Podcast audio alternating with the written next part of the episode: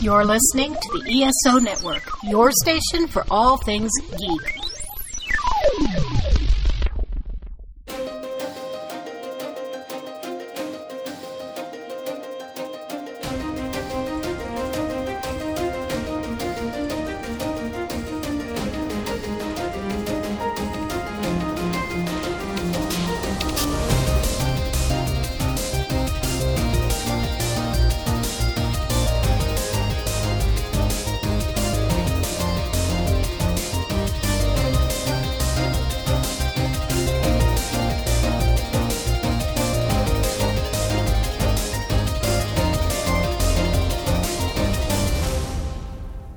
And welcome to the 42cast, your ultimate answer to fandom, geekiness, and everything. As always, I am your host, Nathan, and we have another great episode lined up for you where we're going to talk about Captain Marvel. But before we do that, I just wanted to mention a few things. Obviously, still catching up thanks to Ben on the various movies, as if the lockdown and the delays in the movies lasts much longer. I think Marvel's delayed Black Widow to November. It's very possible that I could catch up, which is exciting because I'd like to be able to release these within a few weeks of the movie coming out rather than a year later. So that is what it is. Obviously, there have been some problems production wise with this show um, as far as getting things out in a timely manner that we are currently addressing, although we are still recording episodes, you know, as as we go, but not at the same rate as we're putting them out. So we're going in the right direction. but yeah, besides that, I mean, things are going okay here. My youngest has uh, started learning to ride her bike without training wheels, which I am really happy for because she was starting to outgrow. My children are very, very tall. Both my wife and I are kind of tall, but it has surprised me how tall my children are at the ages that they are sort of put it in perspective, when my oldest was 10, she was five six, So very tall. But my youngest was actually outgrowing the largest bike that can take training wheels, and I was getting a little worried that she would not learn how to balance a bike properly before she outgrew the bike. But kind of in the nick of time, she's done that. So, you know, proud papa moment, yay. And as far as geeky stuff goes, I'm doing the Time Streams podcast, like I've mentioned before been reading uh, some actually some Doctor Who short story fiction and uh, watching Agents of Shield, Man in the High Castle. Uh, we watched Godzilla movie the other day, which was nice. Another show that uh, Beth and I have been watching that I don't think I've mentioned before is called Kage no Gundan. It's a Japanese show I understand at least some seasons of it, maybe all of them were released in the United States under the name Shadow Warriors, but I never heard of it until I started watching it subtitled as Kage no. So that's a pretty good show. Uh, it's got Sonny Chiba in it, who uh, has done films over here, so you might be familiar with him. But uh, it's a fun show, and yeah, just good times. So anyway, not too much else to say. Here is the podcast already in progress.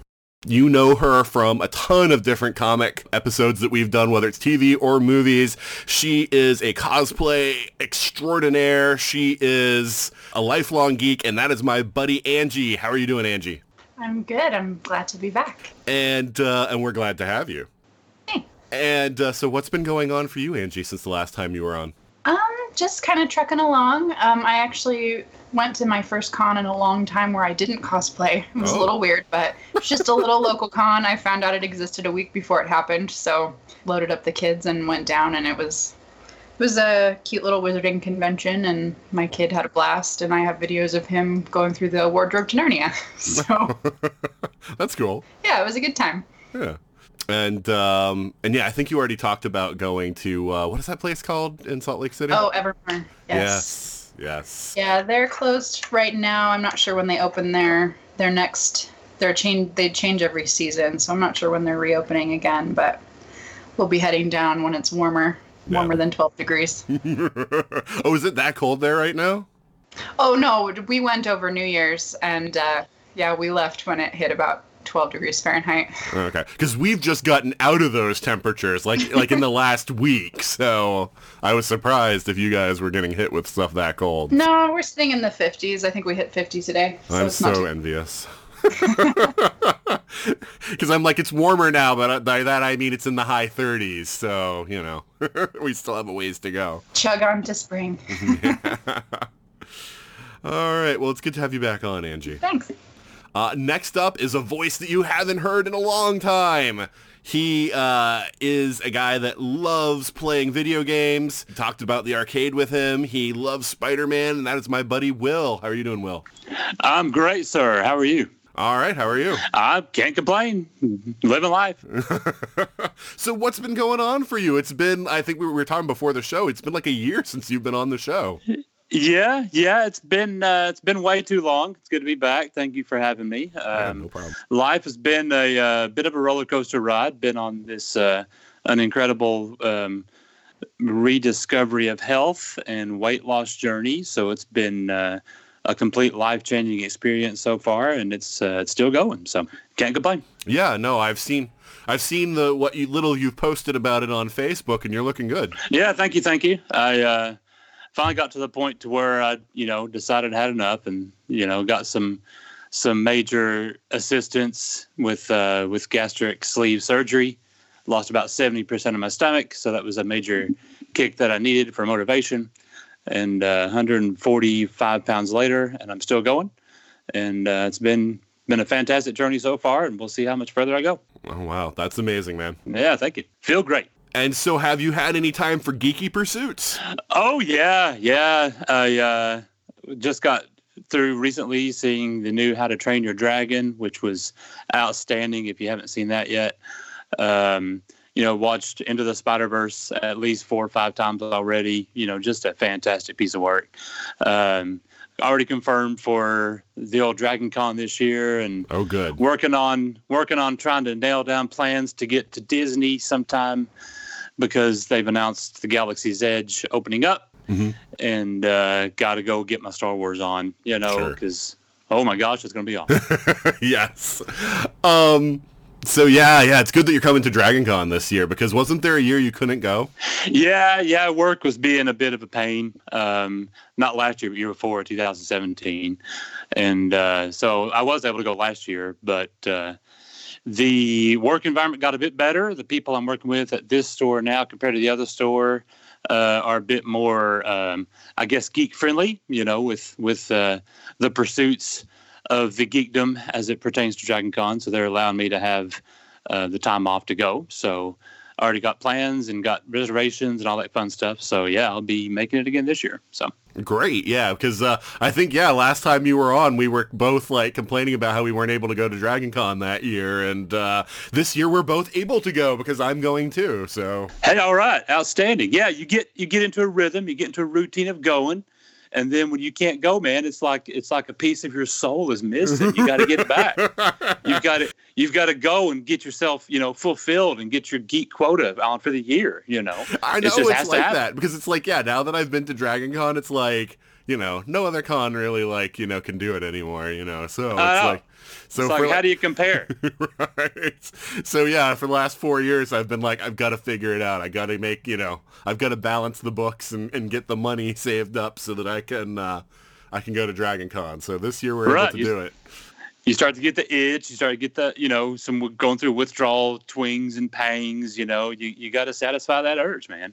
Exactly. It, it's the most fun con that I've been. I've been to a lot of cons, and, and I've never had the kind of experience I've had at Dragon Con. oh yeah, hundred percent. It's a four day party, man. It's awesome. All right, well, it's good to have you back on, Will. Thanks, sir. And uh, next up, uh, he is um, a fan of Doctor Who. You can hear him on his podcast, The Watchthon of Rassilon, and that is my buddy Joe. How are you doing, Joe? I am doing okay.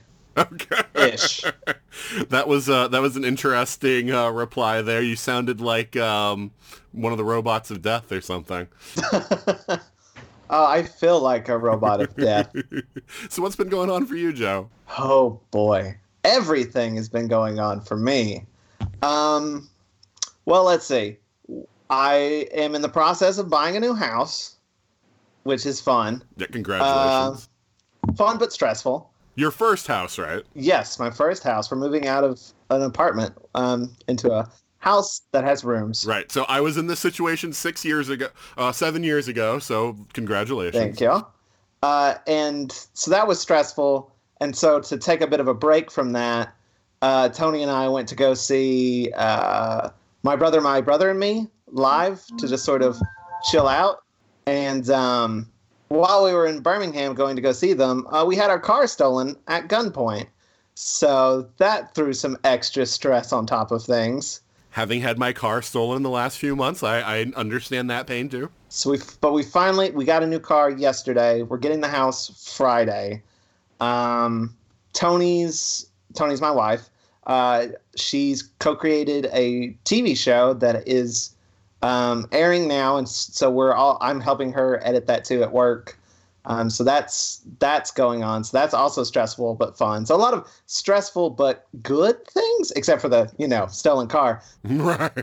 Everything else has been good. New house, new car.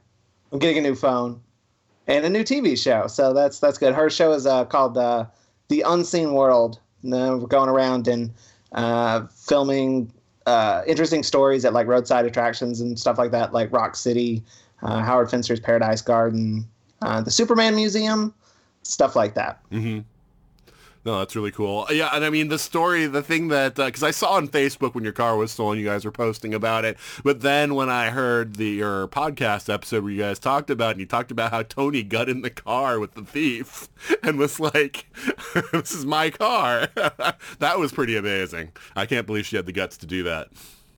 Yeah, we've been saying it's like uh, both the stupidest thing and the most badass thing. So, well, I'm glad she made it out of that okay. Me too. But uh, yeah, so I mean, I, I mean, the good thing though is that most of the things that are going on for you right now are not uh, are not bad. They're just things that take up time and get you know a little stressful. Oh yeah, and I also just turned thirty. I forgot Oh. about that entirely. there you go. You've hit a milestone. Too many things are happening right all at once. yeah. Um, I'll, I'll always remember when I turned 27 of all weird ages. My wife is like, you know, 27 just sounds like so much bigger than 26. It's like, thanks, hon. and she's like, you sound so much older. Great. I keep joking that uh, I'm I'm 30 and I'm I'm married to a 20 something year old because she's 29. So I'm her elder now. right. Yeah, for how many months? Till May. No, there you Oh, man. Oh, it's good to have you back on, Joe. Good to be back. And finally, rounding out our cast, uh, you know her as our resident uh, Super Trekkie. She is also a cosplay extraordinaire, and that is my buddy Stephanie. How are you doing, Stephanie? Hello, I'm doing all right, thanks. That's good. And so, uh, what's been going on for you in the like week since the last time you were on the show? Um, well, I realized how long it's been since you published a podcast with me on it. You're not supposed to talk about that on the show. Well, I always harass you about it, but today I actually looked. Yeah, I know. I need to edit faster. Do Do you want to help me edit? I have a buddy who said 10 bucks an hour, he'll do it for you. Oh, okay. Yeah. Just have all the money that I got lying around here. Yeah. Hey, you know, if you want to edit for free, I am okay with giving you some audio files. I don't think I even have editing file software. Oh, Stuff. oh, there are free ones out there. I didn't spend any money. What are you thinking?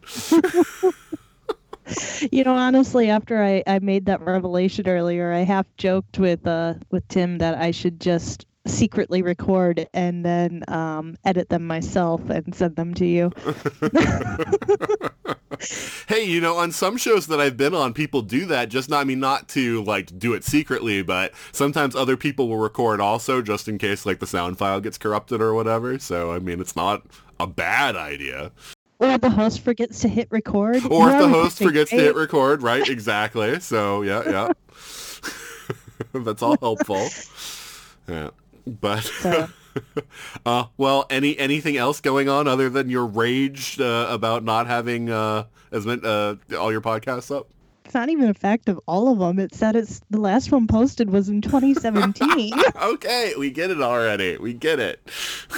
yeah, it's when you were talking about Danny Rand, the immortal Iron Fist. Defender Yeah, of of all One. it's the Iron Fist, Danny Rand. When this one goes up in 2020, the 2017 is going to sound even further back. Oh, I'm doing better. I'm doing better. Great. All right. So, so yeah. So, Stephanie, anything else going on for you? Um, well, depending on when the last one we recorded gets posted, not really. Okay. No, that's fair. So it- it's been like seriously less than a week. Just over a week. Yeah, just What is over a week. Yeah. it? Okay. It was uh, Saturday before last. So yeah, not much really going on here. I just had my 33rd birthday. Oh, okay. Woo! Birthday buddies. Yeah, we've got a couple of Pisces in here. Woo! so, but yeah, there's been nothing really going on in the last week and a half. Um, Okay.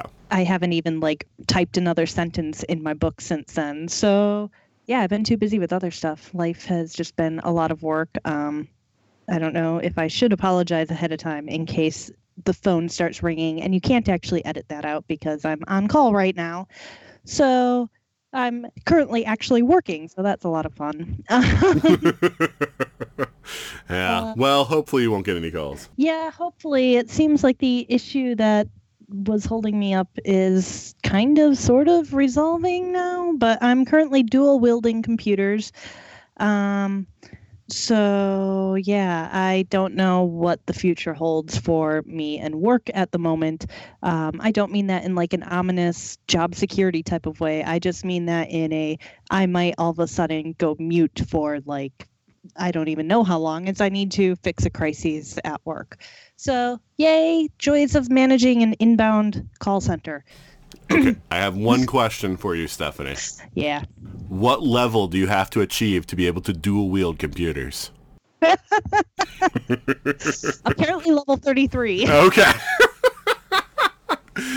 All right. Well, it's good to have you back on, Stephanie. Good to be back. All right, and so now it's time for our five minute controversy. And for those just joining us, uh, the five minute controversy is just a way for us to talk about a topic that's percolating in the geekosphere um, and just kind of loosen us up before we talk about the main topic and also give you a little insight into the way that we think about things. So uh, for this week, um, I wanted to talk about because everybody's talking about the Stan Lee cameo and the the Stan Lee logo that Marvel put out for Captain Marvel. Um, and then there was also the news that there's only one more pre-recorded Stan Lee cameo, which is going to be in Avengers Endgame. And so several people have brought up the idea that Marvel could continue to do the Stan Lee cameos with CGI. And so my question is, do you think that's a good idea? So, uh, Joe, let's start with you. Uh, no. um, I think there's only one way that you could do like uh, CGI uh, Stan Lee cameo, and that would be like in the the animated movies, like the Mm. Spider Verse stuff. Like, but like no dialogue, just just visual. Mm. Uh, in live action, just like do like you did on like uh, the Netflix stuff, just like a picture or maybe a statue or something. I I think it'd be too like creepy Orville Redenbacher commercials with like, like CGI a whole person. I I'm not for that. I love that you went to Orville Redenbacher commercials for that. That's great. Those things scarred me as a child. So I totally get it. Um, Anji, uh, what do you think about this idea? Uh, I'm super against CGI Stan Lee in movies going forward, but I do think that there's lots of ways you could incorporate cameos for him that weren't with some creativity. Like, I mean, the guy's been around forever. You have so much archival footage of him. You have so much, you know, just even just audio of him talking about various things. You know, they could go the Jessica Jones was Jessica Jones where he just had a picture on the wall. I think. Mhm. Yeah. I mean, there's a lot of ways you can incorporate him into a film without going so far as to try to physically recreate him. So, uh, you know, at least in the the near future, I would say if you want to slowly taper them out, maybe just go with something a little more creative to include something that already exists. Okay. And uh, Will, do you have a different opinion? No, I'm pretty much in agreement with everybody here. Just, just let it go. You know, um, like I mean, I agree with the animation thing. You know, um, you know, if besides the the the speaking part that he had, that he had in Into the Spider Verse, um, cool to find out after the fact. After I after I watched the special features, he's got like 20 different cameos in that movie. You know, he's in like you know just blink if you miss it shots. You know, all over the movie, which is pretty awesome. You know, it wasn't a speaking part, but you know there he is. So I mean, yeah, as far as like actual CGI cameos and live action, I don't see that coming across well, you know, to the fandom, to the critics, to the general public. Um, just because, you know, it's it's Stan Lee, you know, and, and he's he's done his time. He did his he did his his um, his myth creating. He changed the world, and uh, you know, I don't see that coming across as anything but feeling like it's forced, you know, if they if they try to go that route. And Stephanie, what about you? All right, this has not been a very controversial topic, so time to be controversial.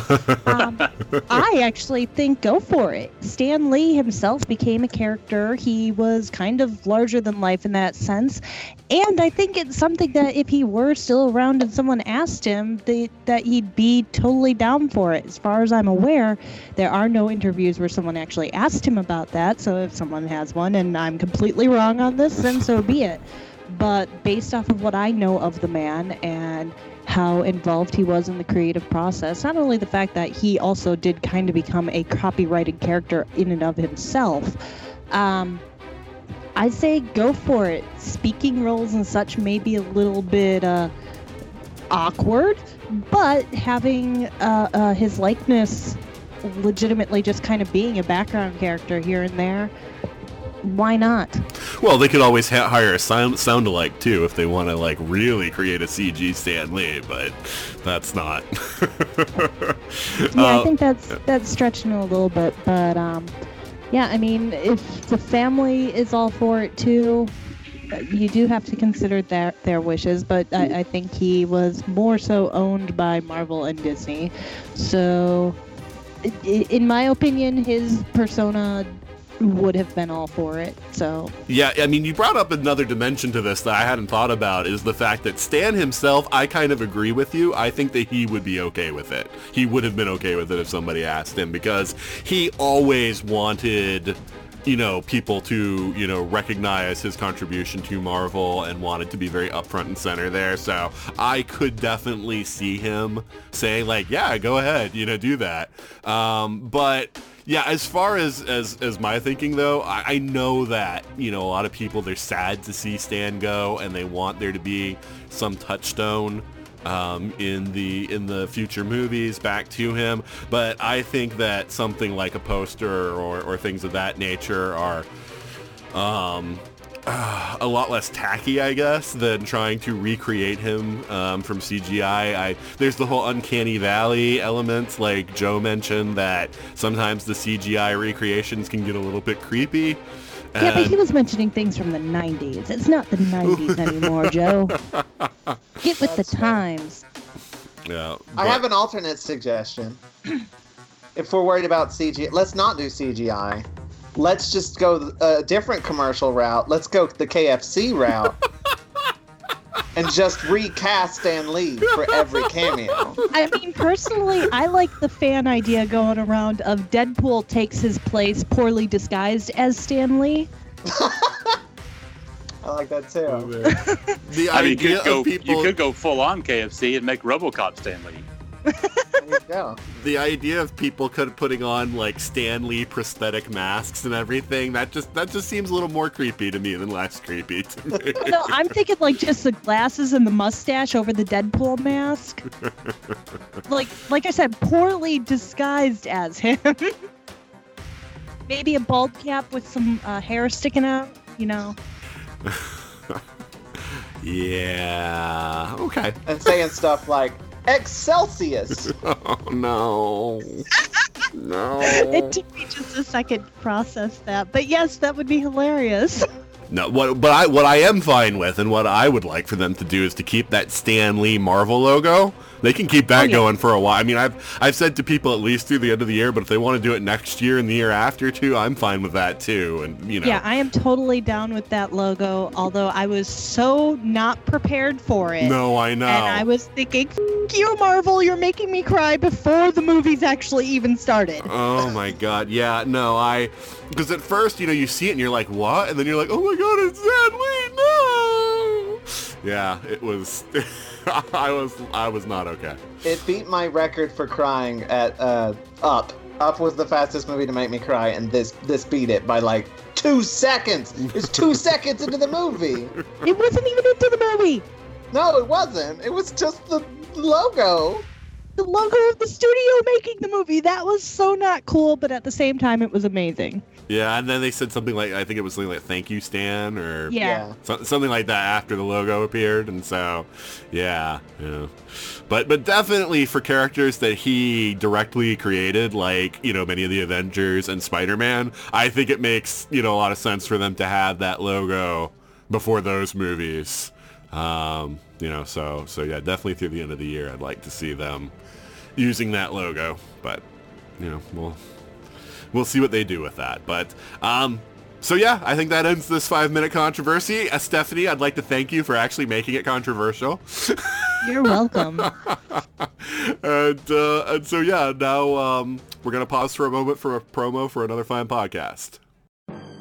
You left the crew from Earth Station Who with the Doctor in a prison cell and everyone else trapped in Chibnall Hell. Never fear, the way is clear with the crew of Earth Station Who right here. We save the day in the best possible way by giving you all new episodes. We mean the good stuff classic stories, big finish, fan favorites too. Coming to you throughout the year with Happy, Hoovy, and Cheer. And a smidge of super bonus Graham, so never fear. You can find Earth Station Who wherever you listen to fine podcasts. Remember to tell all your friends. Except for Ryan. And leave feedback and subscribe. Earth Station Who is a proud member of the ESO Network.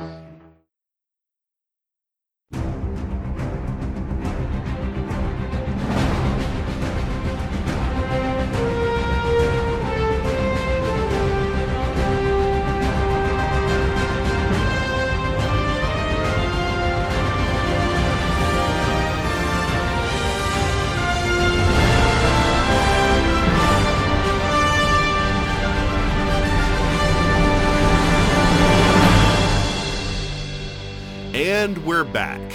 And so, like we talked about at the top of the show, we are going to talk about uh, Marvel's Captain Marvel. I just realized how silly that sounds when you say it out loud. Um, and I say Marvel's Captain Marvel because of the uh, issue with DC also having a character called Captain Marvel, but that's a whole other thing that we're going to talk about in the Shazam podcast. But Shazam! yeah, I I cannot hear that word without thinking of it in Gomer Pyle's words. Well, Shazam. Anyway, um, so uh, Stephanie and Anji, I know that you're not big comic readers. Will, were you really familiar with Carol Danvers before the movie? I was more familiar with Carol when she was Ms. Marvel and Binary, um, you know, back in the X Men days. Um, you know, when she was prominent with the Starjammers. So I wasn't really that familiar with her in her Captain Marvel persona. I mean, I was I had surface knowledge, you know, that she was Captain Marvel, uh, but I didn't follow her her monthly book. Yeah, I mean, to be fair, she's the fourth person, at least that I know of, to take the Captain Marvel name. So right, right. You had Mar-Vell, you had um, uh, Monica, Monica. from the Avengers in the '80s. You know, you had Rick Jones for a while. Oh, that's right, Rick Jones too. No, and I was thinking of Genis, which was Mar-Vell's son, also. So Yeah, well, he bonded with Rick for a long time. You know, then they went kind of crazy for a while. So, but yeah, so yeah, I mean, I'm aware that she's Captain Marvel, and I've read you know a few books here and there with her in it, but I, I wasn't as much of a follower of her as as other books. right, no, that's why I asked about Carol rather than because I mean she became Captain Marvel very recently in comics terms. So. Right. Uh, But I mean that doesn't really matter for you know the adaptation, which is really taking her story as a whole rather than you know just the bit when she's Captain Marvel. Sure. Um, Joe, were you familiar uh, with Carol Danvers slash Captain Marvel before this? Uh, not really. I don't read a whole whole lot of comics unless they're sort of standalone because I'm a continuity freak and I don't know where to start. um, but weirdly enough, I while watching the movie, they introduced Monica Rambeau, right? Well, except they called her Maria, but yeah, she is the. I mean, but it seems to be the same character. Yes. Um, the whole time I was like, that name sounds familiar. Why do I know that name? Uh, and then Daughter, right? Monica's the daughter. Yeah, Okay. yeah, the daughter of um, oh the other woman. I can't remember names half the time. Maria.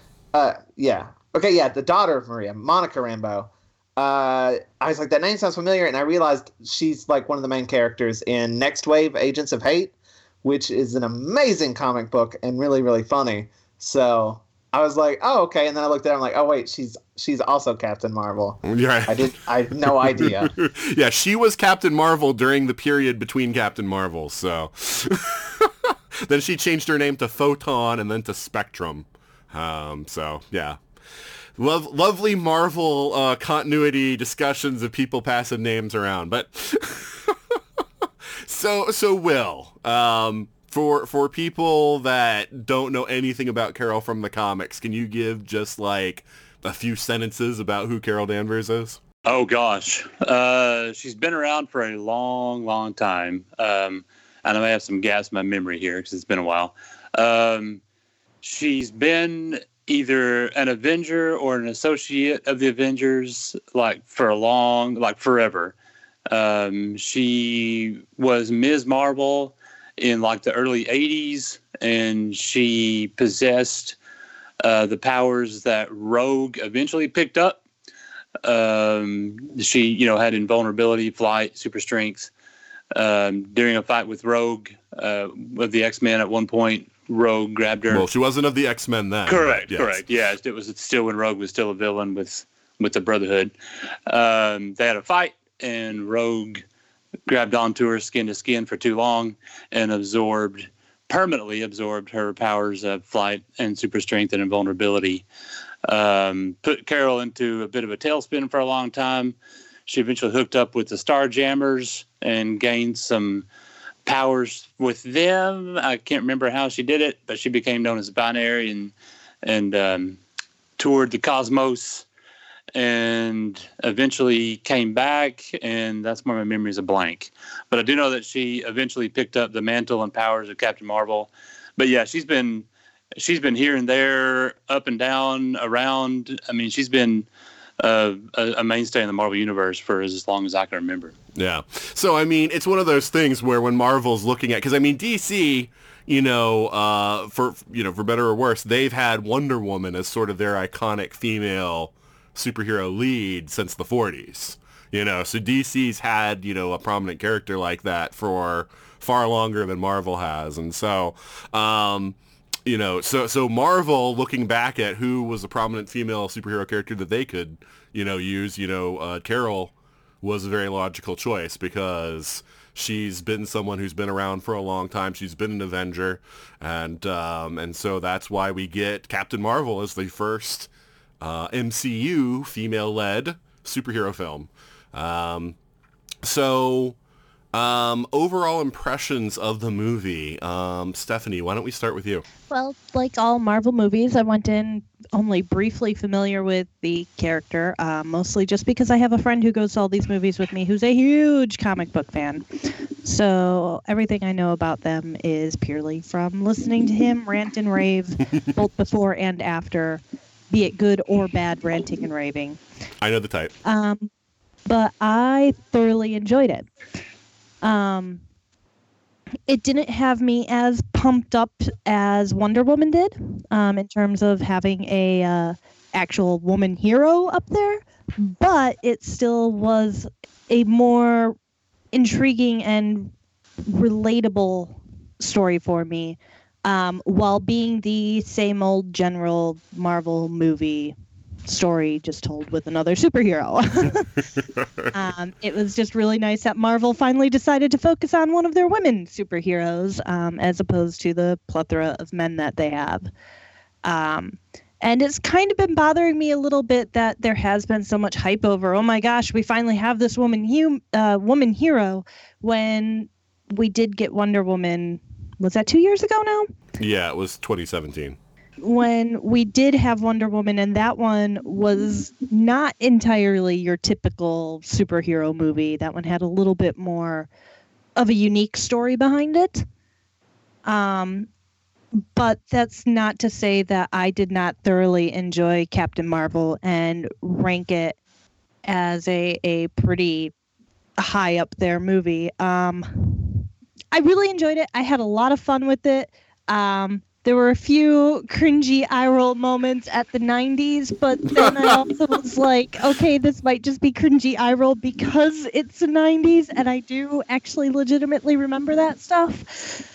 Um, overall, I am super glad to finally have a um, a Marvel woman headliner there.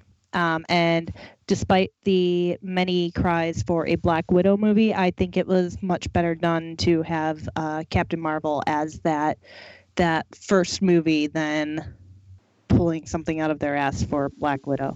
Oh, oh, that's harsh. I, I'm not a fan of Black Widow all that much as a hero. Mhm. Um, she's more of an anti-hero, in my opinion, and the various origin stories that I've heard from my my comic obsessed friend, um, I just don't feel like she is a very good lead character. She's a better supporting character. That's not to say they can't pair her up with another woman. Um, just I don't think that she would have been the right move to go this route with. Yeah, Yeah. To be fair, I prefer Hope even to Black Widow, but I, that's not to say I don't think a Black Widow movie would be good. I just think that Hope from Ant Man and the Wasp is is a more interesting character. But uh, but yeah, speaking about the '90s, uh, Stephanie, uh, I don't know what you're talking about. I cheered when I saw the blockbuster in the trailer. Oh my god. In the trailer, yeah, I was like, oh my god, it's Blockbuster. then it happened in the movie. I'm like, oh my god, it's so it's so Blockbuster. Yeah, I mean, and then and- they went to Radio Shack and I was just like, oh my god. yeah, Radio Shack. There's a lot of still empty holes in, in, in shopping centers where Radio Shacks used to be. Um, but uh, but yeah, and I mean, as far as the people talking about, you know, a female-led superhero movie, yes, we did already have Wonder Woman, but I think people are excited that the MCU is also having them. Oh yeah. And so I think that that's I think that's the reason why people are hyped. And you know, it's one of those things that you know I get the you know, hey, it's a Marvel origin movie and all of that because that's kind of how I felt about it too. But when you watch the videos of like the little girls coming out and being so excited because they saw you know Oh, that's so amazing. yeah, yeah. And so, you know, I get it. I get the movie wasn't, you know, necessarily like aimed directly at me, you know, but you know, I think it's good that they've done a movie, you know, the that's I don't even think that this was done as a movie aimed at the the women either. It was just it was your typical Marvel movie just focusing on a hero who happens to be a woman. And so yeah, there were a couple of different um issues like honestly, I saw a lot of parallels between her origin and Captain America's origin. Mm. Both of them were continuously told you can't do this, you're not strong enough, you're not going to be able to do it. And then they turn around and like, haha, look at me now. What you got to say, huh? um, it's just they also included the additional level of misogyny that Carol had to go through her whole life, being told that she can't do it because she's a girl. Um, not just because she's weak, but because she's a girl, she can't do this. There's no way she can do it. So she kind of had to have the attitude of, you know what? I'm going to do it anyways, that Steve never had to worry about because even though he was a, a weak, scrawny man, he still had that man going for him where people didn't entirely discredit that he could never, ever do it. So, but honestly, I thought the two stories, in terms of the origin of the hero themselves, were incredibly similar. No, no, and, and you're not the first person that I've heard mention that as, you know, a lot of people are comparing it to Captain America, the first Avenger. Will, what were your uh, overall thoughts about the movie? I really enjoyed it. Um, you know, I thought it was just I thought it was just a solidly solid, well told movie. Uh, well told story, good acting, good action. Um, you know, and I thought that the the plot was well done. You know, like I, I liked the uh, the '90s references. Um, of course, you know, having lived through all that, you know, and enjoying and both suffering through it as well. Like the uh, like the the reference, like when they were downloading the audio file, how it took way too long. You know, and they're all just kind of just kind of hanging out waiting. They're like, and she's like, "What's happening? Oh, it's downloading." You know um, that was a that was a nice little little tidbit. Um, you know, and I wouldn't put it on par with like um, you know, like with Winter Soldier, you know, or you know, like on the top tier of, of the Marvel movies. But I thought it was solid. You know, I'd probably give it like a a good like seven out of ten. Um, you know, it was an origin story um, that that I thought did a very good job of establishing Carol and Captain Marvel, you know, and to uh, to echo the sentiment, you know, to me it didn't matter that that she was a female. I mean, um, you know, I remember going to see Venom in the in the theater, and uh, they showed a trailer for Captain Marvel, you know, before the movie started, and under his breath, uh, uh, the gentleman next to me that I had no idea who it was, under his breath, he said, "Man, I can't believe they made Captain Marvel a woman." and I had to bite my tongue, you know, to tell him, uh, "Hey, man, you know, Captain Marvel's been a woman since 1983." Uh, just saying, you know. Uh, so I think there's, you know, like the the fair weather fans are kind of. It's easy for them to jump on the bandwagon of, you know, Marvel is just doing this as a response to, you know, to like the Me Too movement or, you know, or a response to Wonder Woman or whatever. But I mean, Captain Marvel's been a female character forever, you know, since Mar-Vell passed away, mm-hmm. you know, from cancer. You know, um, if there's any legitimate claim to be made for the gender swap, it's with Mar-Vell in the movie, you know. Uh, but even to me, that was not a big deal. You know, it wasn't. The story was more about Carol than it was, you know, Mar-Vell. Um, yeah, I really enjoyed it. You know, if anything, you know, if I were to to nitpick, you know, if anything, the issue that the most issue I had with it was with me because I found I found it hard to get as much hyped for it as I should have because Endgame is you know five six weeks away. You know? um, and so it's sandwiched between these two mega movies. You know, um, Captain Marvel is, and I get you know why it's where it is because you know f- for all intents and purposes you know, we're all assuming that Carol's going to play a pretty major role in Endgame. Mm-hmm. But, uh, you know, uh, the, the, positioning, you know, like I say, um, made it hard for me to get as excited for it um, as I could have had Endgame not been so close, you know. But, uh, but yeah, I really enjoyed it.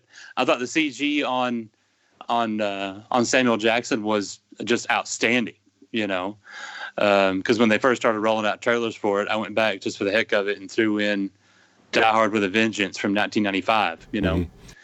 and it's scary how much they look like each other. You know, um, I mean, like you know, maybe a little bit of like giveaway in the movie, like in action scenes, because you know he kind of moves like a 70 year old man. You know, um, but I mean, physically he looks amazing. You know, yeah. may, maybe Coulson didn't look quite as good, but I mean the the CG de aging has come such a long way, you know. Uh, all right, I, I want to actually talk so. about that because I, I, yeah, that's the same way that I felt. What is so weird about Clark Gregg being de aged that isn't weird about Samuel Jackson? Because it was the same thing for me, where it's like, and he doesn't look as different as he did back then, but yet for some reason that threw me for a bigger loop. Maybe it was the hair, like, like His I mean, forehead is smoother.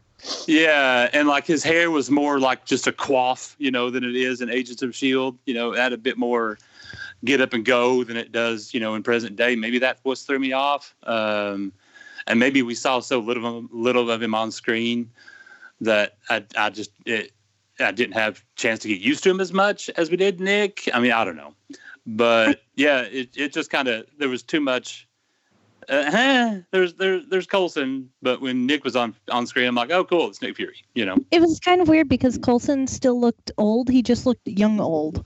Yeah, there you go. I mean, it was it it wasn't as bad as like, uh, you know, Professor X from Last Stand, but I mean, it was it, it kind of had that same kind of kind of eh, kind of feel to it for me. For me, but, it was the sideburns. and I Mm. they were Yeah, there you go. they were not right.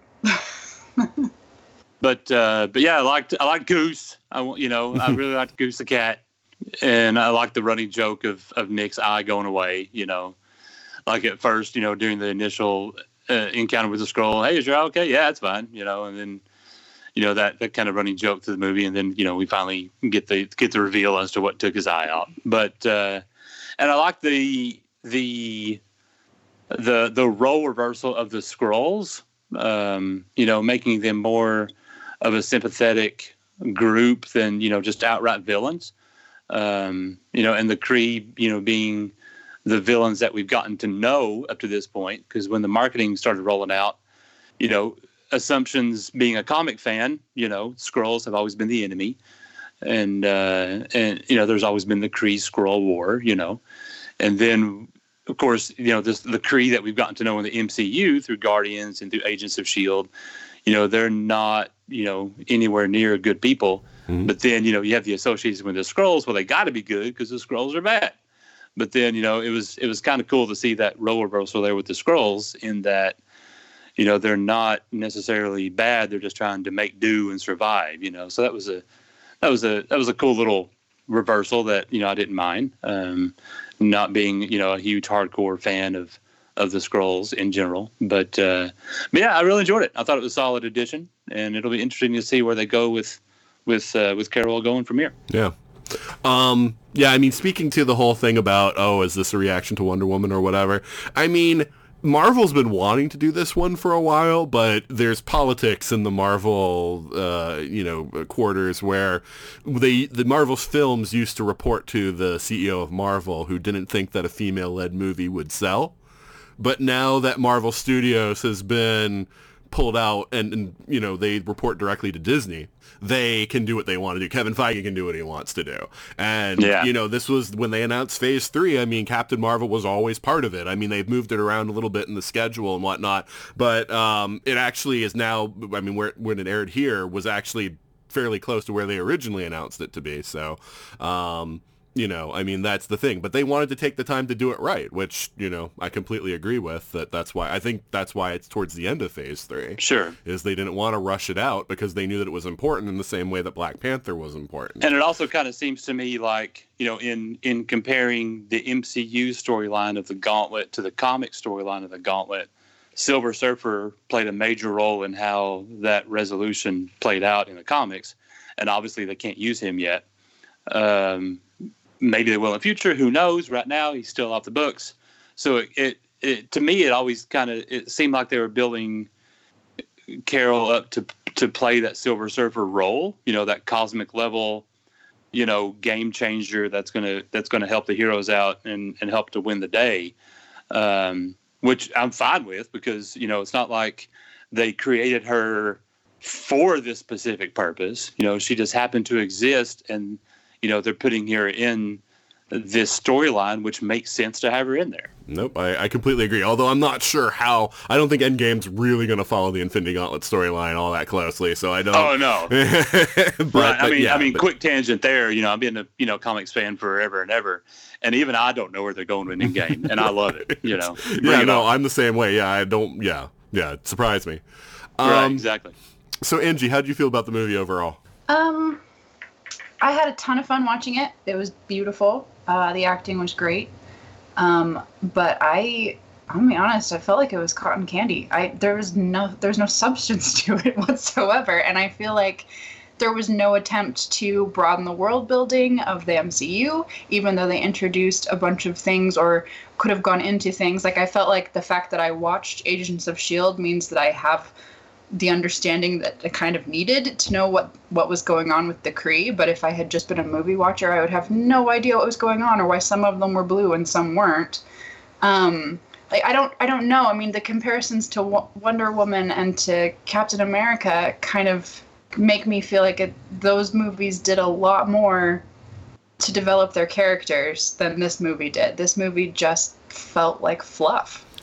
I'm gonna put a pin in that because I I, I want to tee up on that. But before we do that, Joe, uh, how do you feel about the movie overall? Uh, I I really liked it. I see what you guys are saying about it not being like the deepest movie ever. It is kind of fluffy, but I feel like that's okay. I feel like there's a lot of like pressure on this movie to be like the best ever because it's a woman and like I I am looking forward to the day when we can just have movies with women without it being so important that it be the best possible thing ever. You know what I mean? Like Mhm. like just I want I'm looking for the day we can just tell good stories that have women in it and it not be like this big big big deal. Like I mean I, it is important and everything, but it's I just I feel like it's unfair to like we don't judge all these other superhero movies sometimes quite as harshly. You know, like uh, like Ant Man or whatever or Thor. If it's a little weak, we're just like, eh, okay, and then move on to the next one. And like, there's a lot of pressure for this movie to be the best ever, and I I I I think it's okay to be not the best movie. You know? Well, but here's the thing, and, and here's why for a lot of people it's really important. Traditionally, superhero movies starring women have been garbage. There was Elektra, there was Catwoman. There were all these movies that were just awful or unwatchable that came out in the early 2000s or the late 90s. And so that gave this impression that superhero movies starring women don't sell. Now, obviously, that's not the case with either Wonder Woman or Captain Marvel, but that's because people actually tried to do serious takes with those characters. They actually invested decent money. They got decent writers and directors to do those, you know. So, and so that's the thing. That's why people are saying it's so important. It's because they want to change the Hollywood mindset Right. and that so they want these movies to succeed and to do well you know about about you know female led superhero movies I just yeah, I just wish there wasn't such pressure on them to be the best. Yeah i mean it's wrong that it exists but at the same time as it does exist it's kind of like people want it to you know people want Yeah. to like like smash those perceptions because there are a ton of of bad to mediocre male-driven superhero Mhm. movies, and they don't stop making those. Right, but that's because there's already a track record of ones that sell well, you know. So it's like, yeah, so it's it's easier to say, well, there are a bunch that sell well, even though there are a bunch that are also garbage. But so they just they they're just trying to build up that track record of female-led superhero movies that are doing well. Um, but uh, but yeah, so my own uh, perception is closer to Anji's. Um, you know, and, and the thing is, it's funny to me because a lot of people are comparing it to Captain America. To me, Captain America: The First Avenger was the worst MCU movie. I will fight you on that one. Yeah, I hate you now, Nathan. and so to me, comparing it to that movie is not the best thing. Now, I think this movie is definitely ha- uh, better than that one, um, but uh, but yeah, I, I found I found it boring. And I hate the fact that I found it boring, but I did find it boring. I mean, Carol is never in any kind of peril. And she's never and, and, and her whole arc is just to discover her memories.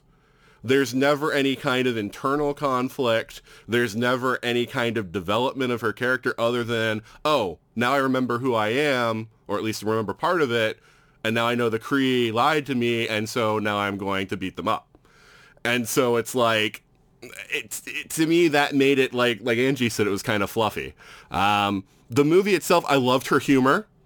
I think that you know the the you know like the quippiness, you know they're setting her up to have like that great personal you know humor like you know Tony Stark. I mean not in the same way that Tony Stark does, but to have that you know sort of level to her. I like that.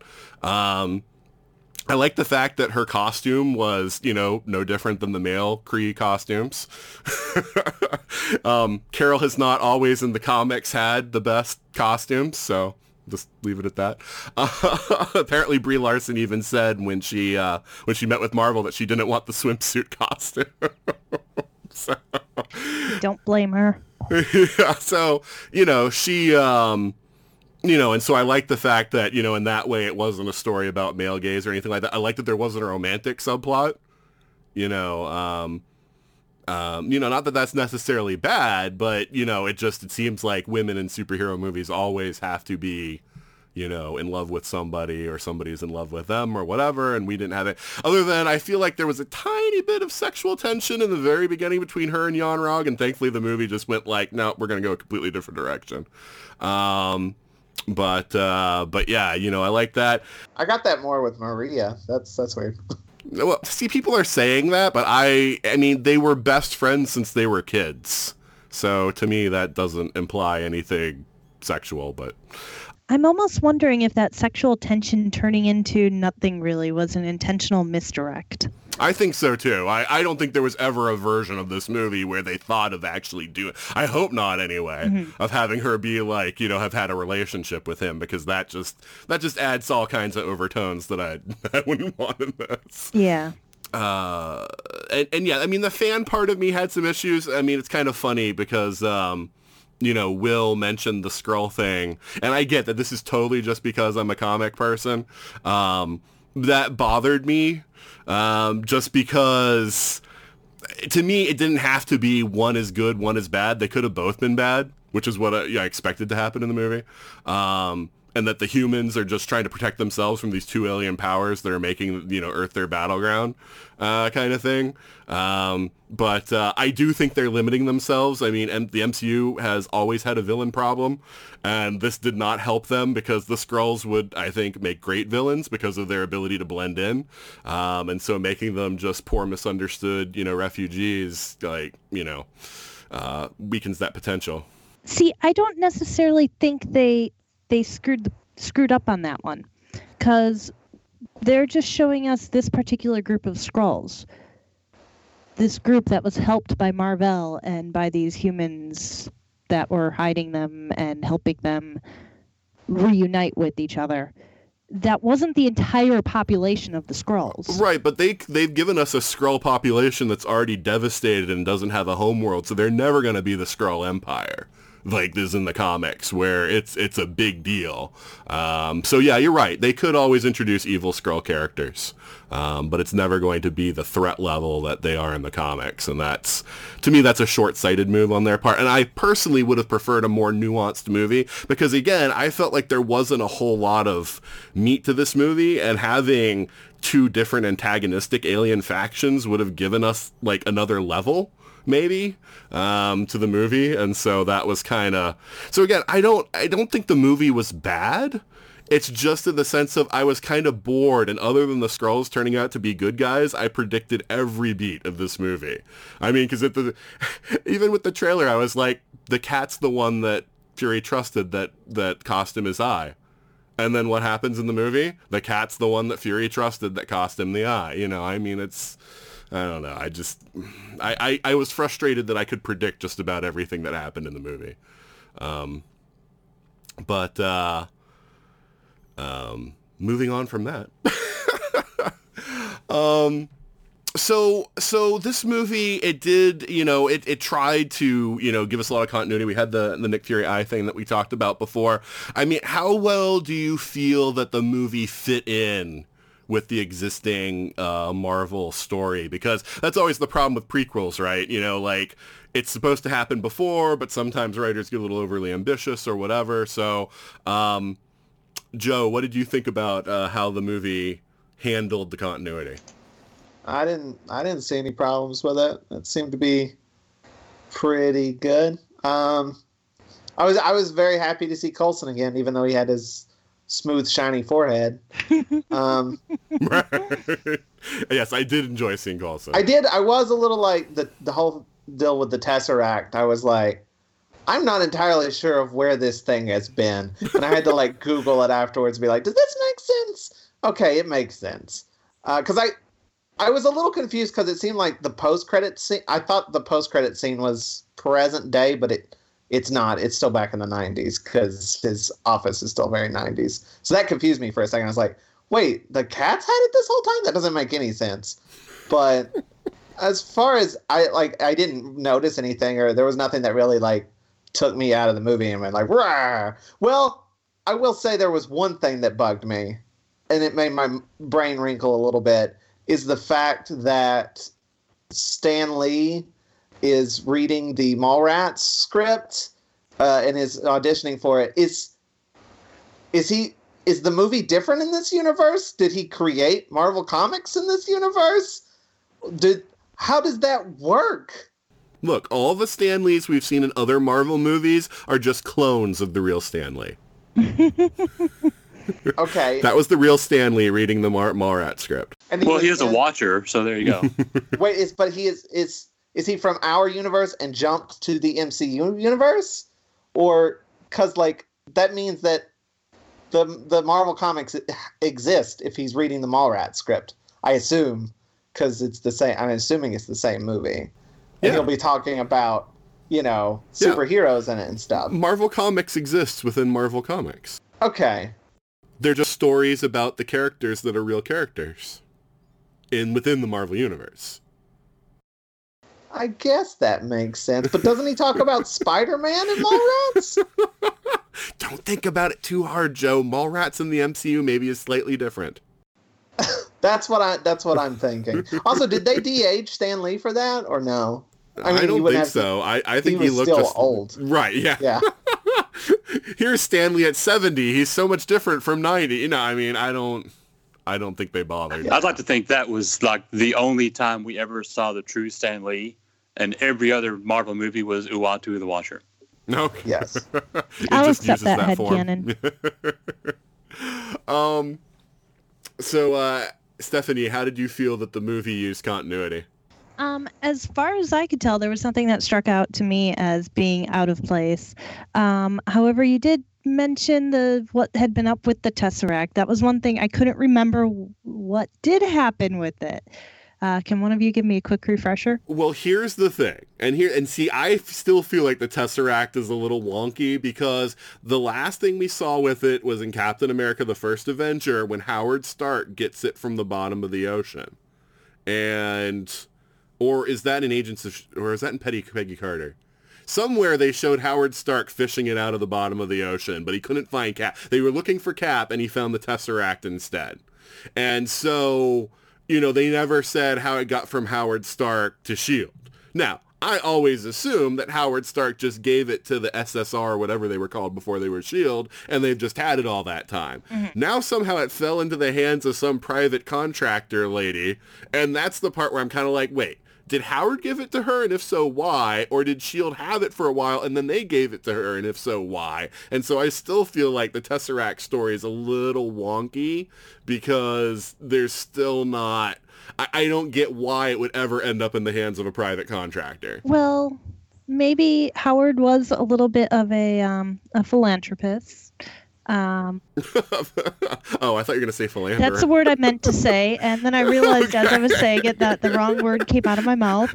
Uh, Maybe he sees it as philanthropy. but- exactly. I mean, he was kind of a bit of both, which is why I think the wrong word slipped out of my mouth. but I was going to say he's kind of a bit of a philanderer, and uh, it's very possible that uh, Marvel and he maybe had a little arrangement for some powerful artifact that he had and some powerful artifact that she had. Uh, and that's how she ended up with the Tesseract to be a, a fuel source or something. I don't know. I couldn't remember where it was before uh, Shield had it, so that's why I was a little uh, a little wavery on that. But um, I'm and I'm not a comic reader, but my I thought that Project Pegasus was created to study the Tesseract. Like I I don't think that Marvel started Project Pegasus. I think she just infiltrated it. Well, but she's still a private. Oh, okay. Yeah, no. That's but still seems odd that because they did say she was a private contractor, so um, that it was not part of any kind of official government like But thing. isn't so- doesn't Loki steal the Tesseract from Project Pegasus? Well, he steals it from Shield. But it was it was at Project Pegasus in the first Avengers. Oh, okay. Did they call it that? Yeah. Okay, yeah, because because that's the thing because they, make this whole big deal of Fury, keep it secret, keep it safe. You know, it's like Lord of the Rings here, and it suddenly it's like I'm like, wait a minute, Fury was like flashing it to everybody in the world, and they had a big project built around it. So it's like. You know, it's not like he kept it secret. So why did they put in the part about, you know, Fury keep it secret? Because he obviously didn't. So I don't know. I just, I thought some of that stuff was kind of wonky. Like the writers didn't remember themselves what had happened with the Tesseract. Well, and if memory serves, wasn't Project Pegasus like a joint venture between NASA and Shield? I thought it was the Air Force, but yeah, Air I mean, Force, it was, yeah. there's definitely a bunch of acronyms in there. Yeah, so I mean, so that would I mean that would make it easy for me anyway. That'd make it easy for the the Tesseract to end up at Project Pegasus. You know, if Shield was involved with it, you know, and then Marvel could have gotten a hold of it that way. But Stephanie, did you have anything more you wanted to say, or was was just the Tesseract the the thing that you wanted to talk about? I forgot what the original question was now. did you feel that the, the the continuity was good, or did you feel like there was anything that was either didn't make sense, or you know, there's the other thing that prequels sometimes do of trying to like retroactively fit two things together that sometimes doesn't feel right. Did you feel like there, like there was any of that? Um, I don't remember anything that really seemed to be all that much of a retcon. The only thing I did come out a little puzzled on and just didn't think to ask about it until now was the bit about the Tesseract. I thought it was hilarious though with that post-credit scene with him coughing it up like a hairball. Yeah, no, that that was definitely funny. um, that might be my new favorite Marvel after credit scene just in general as soon as as soon as Goose hopped up on that table as a a very very experienced cat owner myself, I was like, I know exactly what's going to happen here. there were and, so many times during the movie that I just went, ah, cats. Yeah, and I was one of the first people to start laughing even before Goose did the first little upchuck noise because I just I knew exactly what that cat was about to do. Yeah, I don't remember anything that really stuck out. Um, maybe one of you will say something that I'll be like, oh, yeah, wait, there was that. But nothing that stuck with me long enough where here we are less than a week later and I'm still wondering about it. Sure. Yeah, the Tesseract is something I hear a lot of people talking about, so I expected that one to come up. Um, Will, what about you? Was there any uh, continuity stuff that you felt was kind of wonky? No, nothing really like stood out. Um, you know, the I mean, the question's been raised on the interwebs about, you know, why didn't, if Nick's had this pager since 1995, why didn't he page Carol before now? Um, you know, and, and to me, that's not really a big deal, you know. Um, well, you, you, think about it. By the time the aliens were invading and like there, before the aliens have invaded in Avengers, before the Chitauri came, there was no real reason for Nick to call her. And by that point, they, you know, like the government was firing nuclear missiles and crap. By the time the aliens were invading, right. so he was kind of like, I got to handle what's going on right now. So yeah, I don't think it's a really valid criticism because right. Y- yeah, hindsight 2020, yeah, he probably should have called Carol as soon as Loki showed up, but the situation hadn't escalated to the point where she was needed until it was already too late.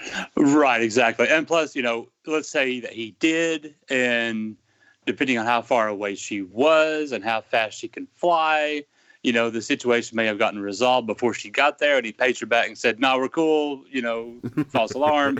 I mean, who knows? You know, to me, it's a non-issue. You know, I mean, Nick could have had just faith in his heroes, and okay, we got this under control. We'll take care of business. Or, I mean, whatever. Um, yeah, I mean, beyond that, you know, the the Tesseract thing. You know, to me, that's not really as much of a a continuity flub as it raises some interesting questions. Right. It can all be explained away, but yeah, right. Just, it was puzzling. I mean, to me, you know, the two things that stand out concerning the Tesseract is, um, you know, how powerful is Goose? You know that he's that that this cat or the Flerken, excuse me, is able to, uh, you know, contain the Tesseract, which houses an Infinity Stone, you know, in itself for however long it did. You know, and uh, number two, uh, if I'm reading this correctly, essentially Carol is powered by an Infinity Stone. Mm-hmm. So that could raise some interesting theories or possibilities moving forward. Um, because what I mean, what pure level of power is she when her source of power is an Infinity Stone? You know, so could be interesting to see once again how they move forward from here um, if they decide to run with that knowledge. So it, I feel like it's assumed a lot that she's going to be some sort of key to defeating Thanos, but maybe it was the cat. That's right. he can just eat the gauntlet. The cat will just swallow the entire gauntlet, you know, and there you go. Game over. Credits. Well, swallow Thanos and everything. Just One I've been seeing a fell through. picture floating around of Thanos with the, the three scratches across his face and Yeah. then straight to Goose. And Yeah, except they're not scratches. They're part of his face because they're symmetric. He has them on the other side too. It's just he has weird lines on his face, but it's funny to think of them as scratches. that's no fun. Way to take away the joy. Um, Anji, did you how do you think they handled continuity in this movie? I mean, honestly, I don't. I'm not overly. I don't police continuity overly much. As a general rule, I can hand wave most things. The only thing that kind of took me back was uh, I don't have any idea how long Kree lived, but uh, that guy from Guardians looks great for how he looks in the beginning of, of Guardians. He looks exactly the same. right. yeah, Ronan. no, not Ronan. Um, the ah, I don't know his name. The guy who says Korath. To Star the, Lord. the Star Lord guy. Star Lord. Korath. Yes. Oh, is he supposed to be? I wondered if he was supposed to be the It's same the guy or same if it was a different It has character. to be the same Oh, guy. okay. Yeah, it's Okay. it's uh, Djimon Hounsou, and he played Korath. Okay. Anyway, that was the only thing that I kind of giggled about. No, okay. Well, Ronan doesn't look any different either. Just different face paint. What year is Guardians of the Galaxy supposed to be in? I don't remember because it's not. It wasn't like modern day, right? No, well, it was supposed to be, or near. I mean, it was. It's Guardians 2 that's the wonky one, because it doesn't happen. Like, it's not the same number of years that passed between Guardians 1 and Guardians 2 as passed within the movie. I remember there being a thing about this when Guardians 2 came out, that, like, Guardians 2 only happens, like, a few months later or something. Anyway, it didn't sync up. Um, but, um... But yeah, Guardians One happened. I think in the I think the movie came out in 2014. I think it's supposed to happen in 2014. I ha- I, I I didn't buy Coulson and Fury being partners. Um, that never seemed to be their relationship as they were former partners. Um, and I was like, while it's great seeing Coulson, I didn't that that I felt was like a bridge too far. Um, and again, it can all be explained away. It's not necessarily a contradiction, but it just felt again like they were trying to like shoehorn things together that didn't need to be. The other thing that I didn't like was Carol Avenger Daniel or Danvers. Um, because like a friend of mine said that's the bad kind of continuity when you try to like retroactively make her more important by attaching her to something that we know in the present day um and and she doesn't need it and it felt kind of tacky and, and forced um so that to me was kind of like eh. I would have been okay with it if you you set that up and then you think he's typing Avengers and then you just put the Carol Project or something. I was really hoping they do that, and then they did. that would be funny actually And then Coulson's just like, boss, that sounds stupid. right.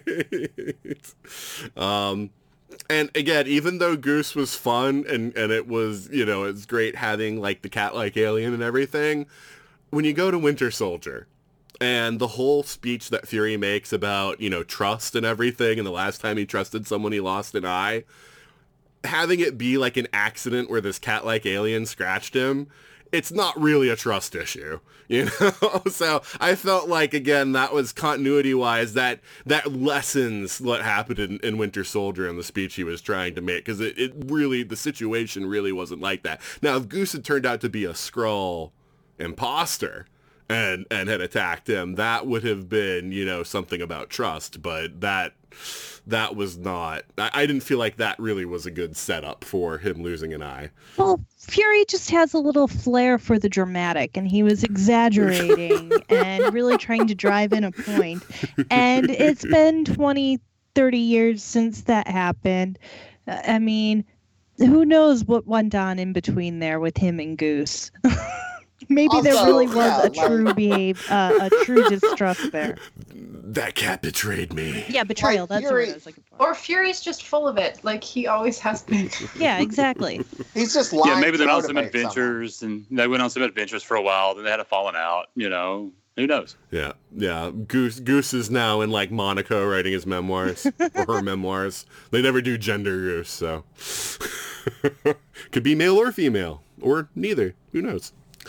So, um, tonally, I felt like the movie was kind of a little all over. Um, you know, we would go from like really serious to, you know, everybody sitting around asking the Skrull to like shapeshift into stuff. you know, it just felt like kind of like out of place and kind of like a little. Uh... Did you guys feel that way, or is that just me? Just you. I didn't have any issue like that. Yeah, I think Felt that's like just you. most. Okay. Yeah, most Uh, my- movies. My only real issue, it came more just from the fact that there's no depth to this film. Like, if they're if if the Skrull were refugees that are looking for a home and like they have these limited numbers because they're getting hunted, like Talos sure didn't care too much that she like destroyed a cruiser that I'm sure was fairly valuable, like and killed all of those people. I, I just you know, it was like, oh, well, we're in a war and we're refugees and we're losing and we're on the run and you destroyed one of our valuable resources and killed a bunch of us. It's cool. Like, I don't, it just felt like there weren't any consequences for anything. Yeah, a friend of mine, she said that like you can tell that there were like four different passes on the script because it feels like there's like four different really great movies. And, you know, it, it's like there's a lot of potential with a lot of these different storylines, but it felt like they, they tried to cram too many things into one movie. And I think that's part of why the development kind of stuff feels like it didn't, there wasn't any because they're just trying to like get a lot of like, you know, stuff in there and a lot of Easter eggs and things like that. And it's just kind of like, you know, it was it was an action-packed Marvel uh, origin story, but I, you know, it was not, you know, it didn't go any further than that. Talking about where we go from here, because you know we have that after credit scene, or mid credit scene, I guess I should say, where we have Carol showing up, um, you know, with the Avengers. Um, what do you want to see from Carol, uh, not only in uh, the next Avengers movie, but there's definitely going to be a Captain Marvel too because this movie is already smashing records, um, or not smashing records, but um, it's the second highest rated or second most grossing Marvel movie, so it's definitely going to make far more than enough money to get a sequel. Um, what would you like to see from Carol moving forward? So, um, Anji, let's start with you. Oh God, uh, maybe just give her something to do, like that actually involves some, like dilemmas. I guess. I. This is the problem. We get these weird flashbacks about how she has to pick herself up that factor in at the end of the movie, but I mean they're not. I don't know. Maybe it's just the fact that I am a woman, but none of those flashbacks were anything new to me. Like they're not. They weren't unique in any way, shape, or form, and I don't think. I mean, I think that was the shallowest of motivations. Like, stand up and fight and do it again and do it again. I don't. I, I felt like she immediately mastered her powers once she finally got access to them, even though she should have no I- idea how to use them at their full strength. Like, I don't know. Just something where maybe she'd have to question herself or anybody else. Like, you know, she finds out that the Kree lied to her, so the Skrulls are automatically the good guys. Like, why does that have to be the case? It's a war; they could both be bad. I don't, I don't know. Just any sort of like actual moral quandary would be great. Yeah. Yeah, a friend of mine, she brought up that she would have liked Yon-Rogg to have had a little more depth because, you know, having the idea of like that, you know, if they if they had changed how she got her powers and it wasn't so cut and dried that he might have actually like cared about her as a comrade or whatever. And and and you never get that from the movie. He's just very much a one note you know kind of villain in the movie. And i think that that it would have been nice to have had a little more nuance from him also um, just so that there might have been some real conflict of i don't want to fight this person because he's my friend but because of the way they set things up that wasn't you know part of it at all will what about you what would you like to see from carol going forward I think where the the challenge will be is that the way they ended up with her at the end of this movie, she is very powerful.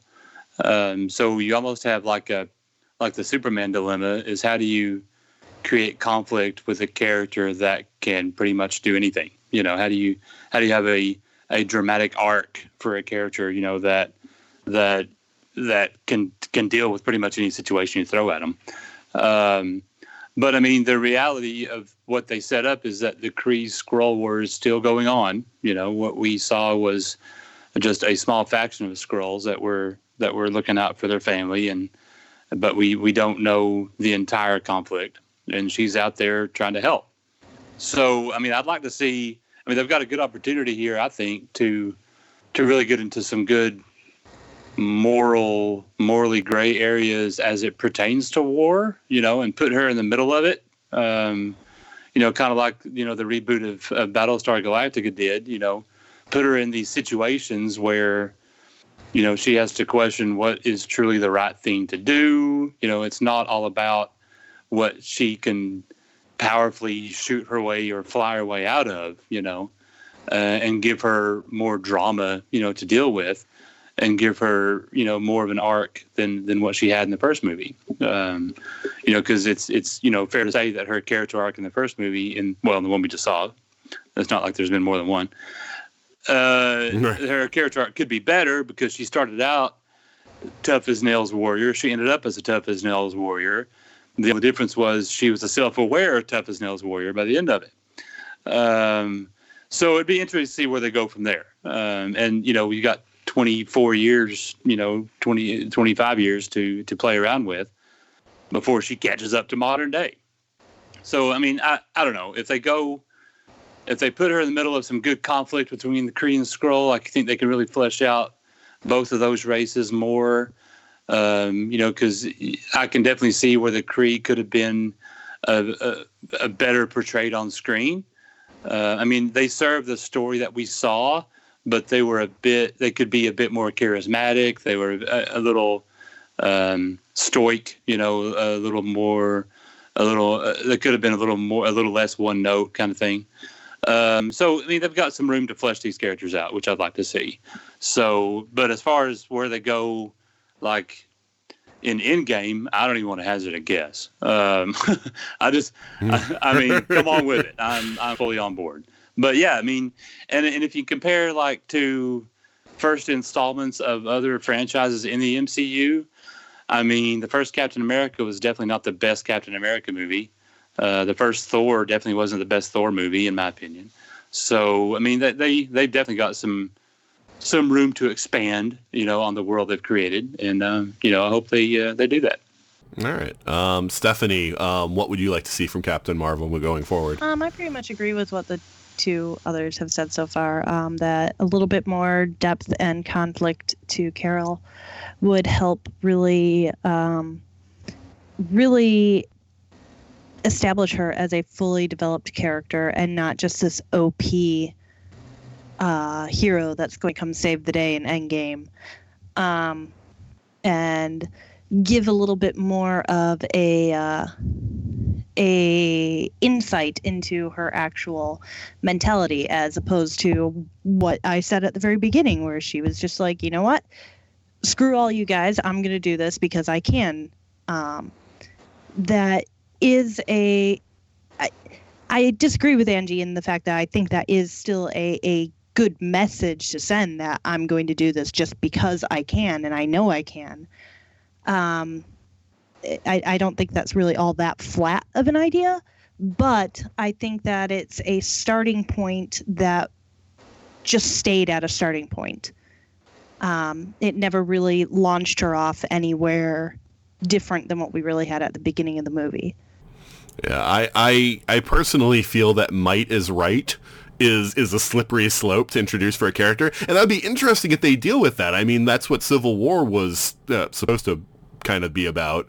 Um, I think it kind of lost its message there on that, but you know, the idea of you know just because I have the power, I can do you know what I think is right is great as long as you're making good decision.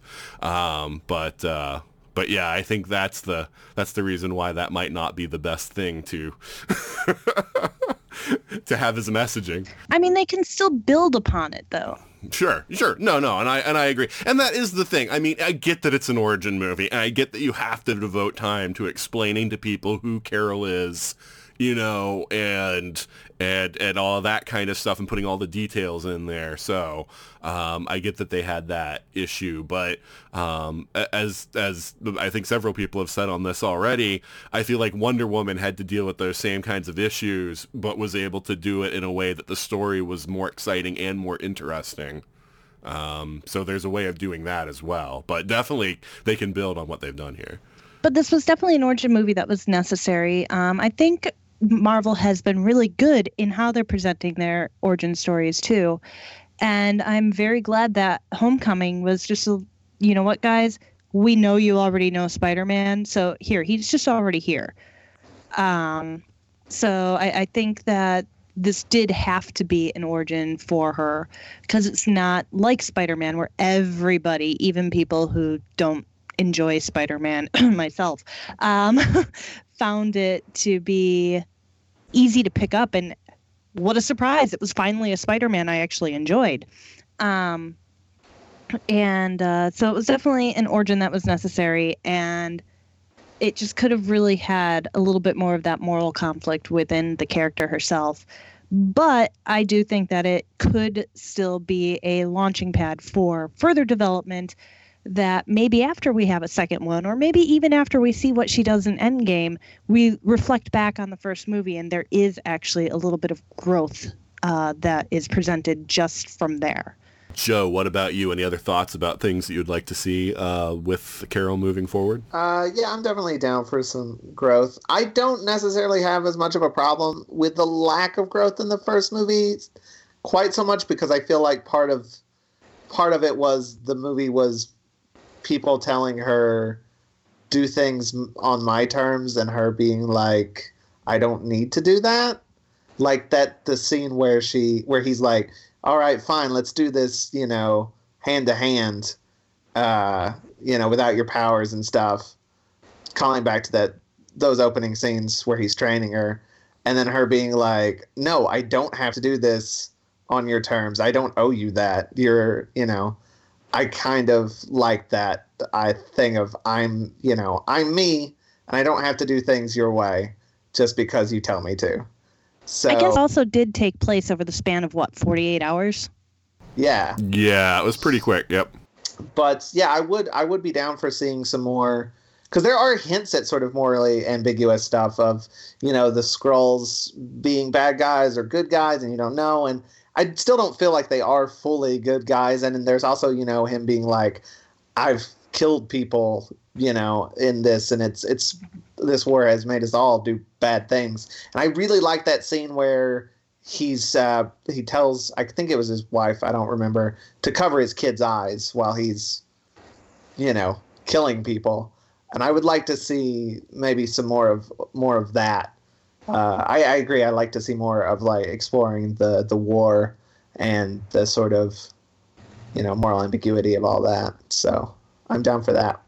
I, will say as a disclaimer, I also find Superman very boring, and I think that that's always the problem you run into because when you present a character as being like, you know, totally good and also totally powerful, you know, supremely powerful, you you run into all sorts of storytelling problems because, you know, the thing that makes Captain America interesting is that even though he also has that sort of moral goodness, he at least power wasn't always able to affect the change that he wants to affect. So at least there you get some conflict that way that he's, you know, he's not necessarily powerful enough to get things done by himself. And so, um, so that's, that's one of the things that I struggle with with characters like this. So, um, I definitely want to see a villain that is within her power class. I mean, I, I jokingly mentioned Galactus for the next movie, but I mean, yeah, let's let's you know, the Fox merger will have gone through by then, so let's throw Galactus at her or something. Where, you know, a threat that's more powerful than she is. You know, have have her really have to work for something, have her in peril. You know, so that you know she has to, you know, do things, you know, think about problems differently or whatever, just some sort of a struggle in the story. Um, I would definitely like for her to stay off Earth um, because I would like uh, more development of the cosmic side of the Marvel Universe.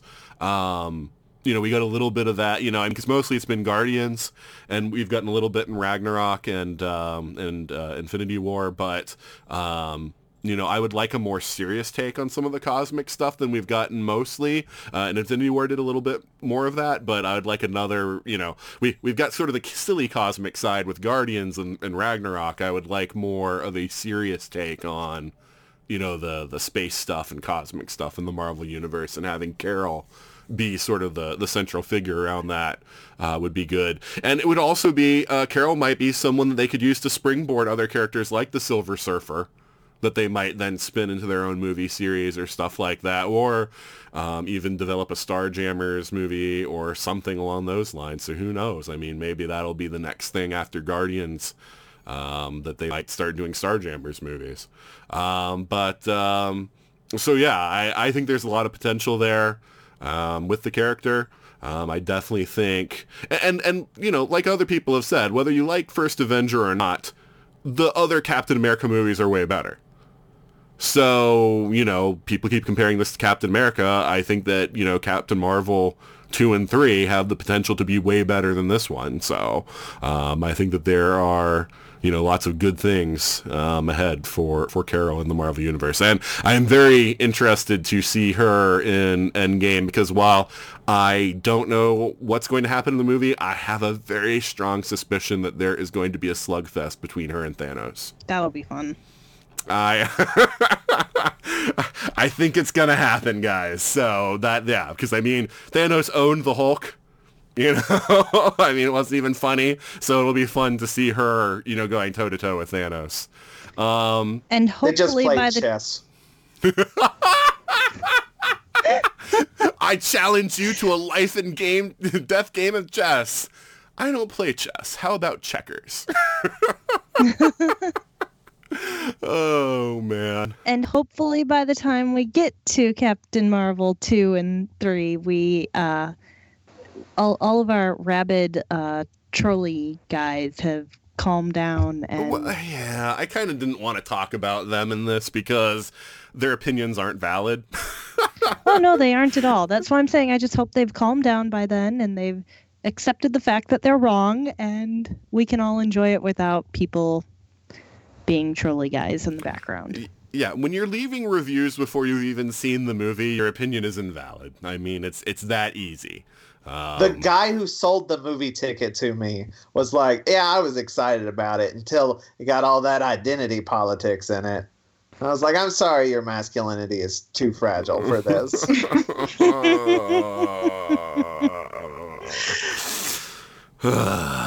yeah, yeah, but um, yeah. So um, since we're getting a little bit long here, I would like to actually end an episode about on time. Um, uh, but I also want to make sure that we've covered things that everybody wants to talk about. So.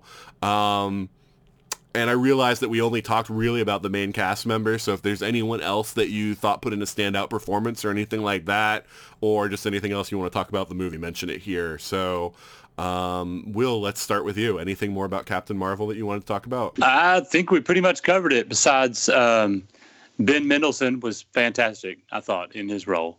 Um, he's, I mean, in my in my areas of interest, he's only recently popped up in various stuff I've seen, but everything I've seen him in has been great in it, and uh, to, this movie was no exception. I thought he was great. Yeah, I, I did not recognize him, although I knew the character had been replaced. I did not recognize him as the Skrull, as the same actor as Fury's boss.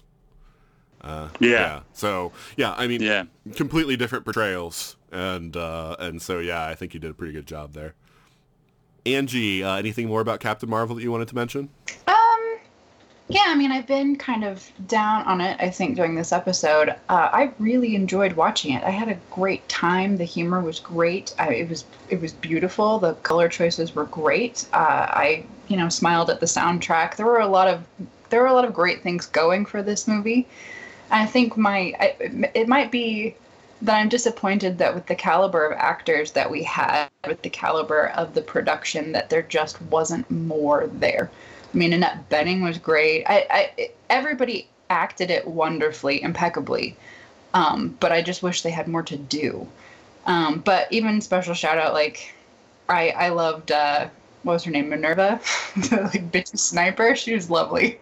Um, it, it just even everybody had everyone had such clearly defined, wonderfully defined personalities, and it was it was really nice to watch them interact. Like I felt um, you know Carol's friendship with uh, Maria. Uh, I I don't know that the movie did that friendship any real justice because it just kind of glossed it over.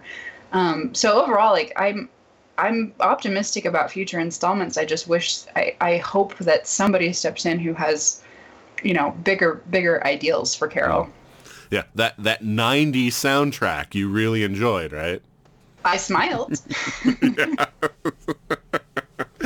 um, Joe, what about you? Anything more about Captain Marvel you wanted to mention? Uh, yeah, I, I agree about the, the the supporting cast was pretty great all around. Even if even if they didn't get a lot to do, they did well with what they had. Um, Annette Bening and uh, the uh, I don't know the name of the person who played her friend, uh, Lashana Lynch. I am on Wikipedia. I thought she did a real good job, even though yeah, she didn't really have a whole lot to do. The the girl was great, Monica. Um, I also love the soundtrack. I sing along a lot. Um, I don't think people in movie theaters appreciate that. I did it like I I lip synced along is what I mean. Oh, okay. Uh, I didn't voc I didn't project my vocals because they're terrible. Um, I do kind of wish they they had left her suit on that like neon bright color thing, and they're like, no, not this one. And I was like, what? That's the best one. well, it looks like she came out of Tron. Yes, amazing. Uh, and the the only other thing I'll say is uh, Lee Pace. Lee Pace's face. I'm always a fan. yeah, a friend of mine pointed out that Annette Bening plays three different characters, really, because she plays, you know, Dr. Wendy Lawson when she plays Mar-Vell, and, and, and, while those are, you know, theoretically the same person, it's a it's a performance that she is putting on in character as Mar-Vell, pretending to be Wendy Lawson. And then there's she's playing the Supreme Intelligence also. So there's, you know, there, there's a lot going on there. So, and she made sure to make those all distinct. So, yeah, I think that was another good part. Is um, I would be kind of interested to see since Captain Marvel is so powerful. Uh, just do some more like mind bendy, trippy things, sort of more mental than uh, physical. I'd be down for that. And Stephanie, anything uh, you want to mention about the movie that we haven't talked about yet? I absolutely love No Doubt's just a girl playing during a fight. yes. Yeah. that one made me smile. That one was definitely a a, a good uh, placement of a song from the 90s in particular. And it was also a song that, as a young child, I rocked out to a lot myself. Um, I found it very hard not to start singing along with it because, yeah, it, it's one of the few No Doubt songs that has always really stayed with me. Um, and plus, it was a, a good scene, too. Um, but overall, um, I, I did really enjoy it. I know earlier I was kind of comparing it to Wonder Woman, and Nathan, you came back with something that I didn't entirely rebut. How I, I do agree that the big fuss is because it took Marvel this long to finally do it. My my gripe on that was just that there's a lot of people who seem to just be completely ignoring the existence of the one good DC movie we've had. Hey, Aquaman wasn't bad. I still need to see Aquaman. Okay. So I've heard that that one actually was good too. So okay, maybe one of two good movies that DC has had. I, I think Wonder Woman was better, but I I, I, I so, like Aquaman. So that was really more so my point that it's just it's hugely important that Marvel finally did this, and I am kind of disappointed that it took them this long to finally do it. But overall, I think they did it right, and they set us up to have definitely um, a great time going forward with the character. Whether they continue placing it in the past or they move it up to the future, I hadn't even thought of the idea of using her as a tie-in for the Celestials, Nathan. I think that's a brilliant idea, and now that's what I kind of want.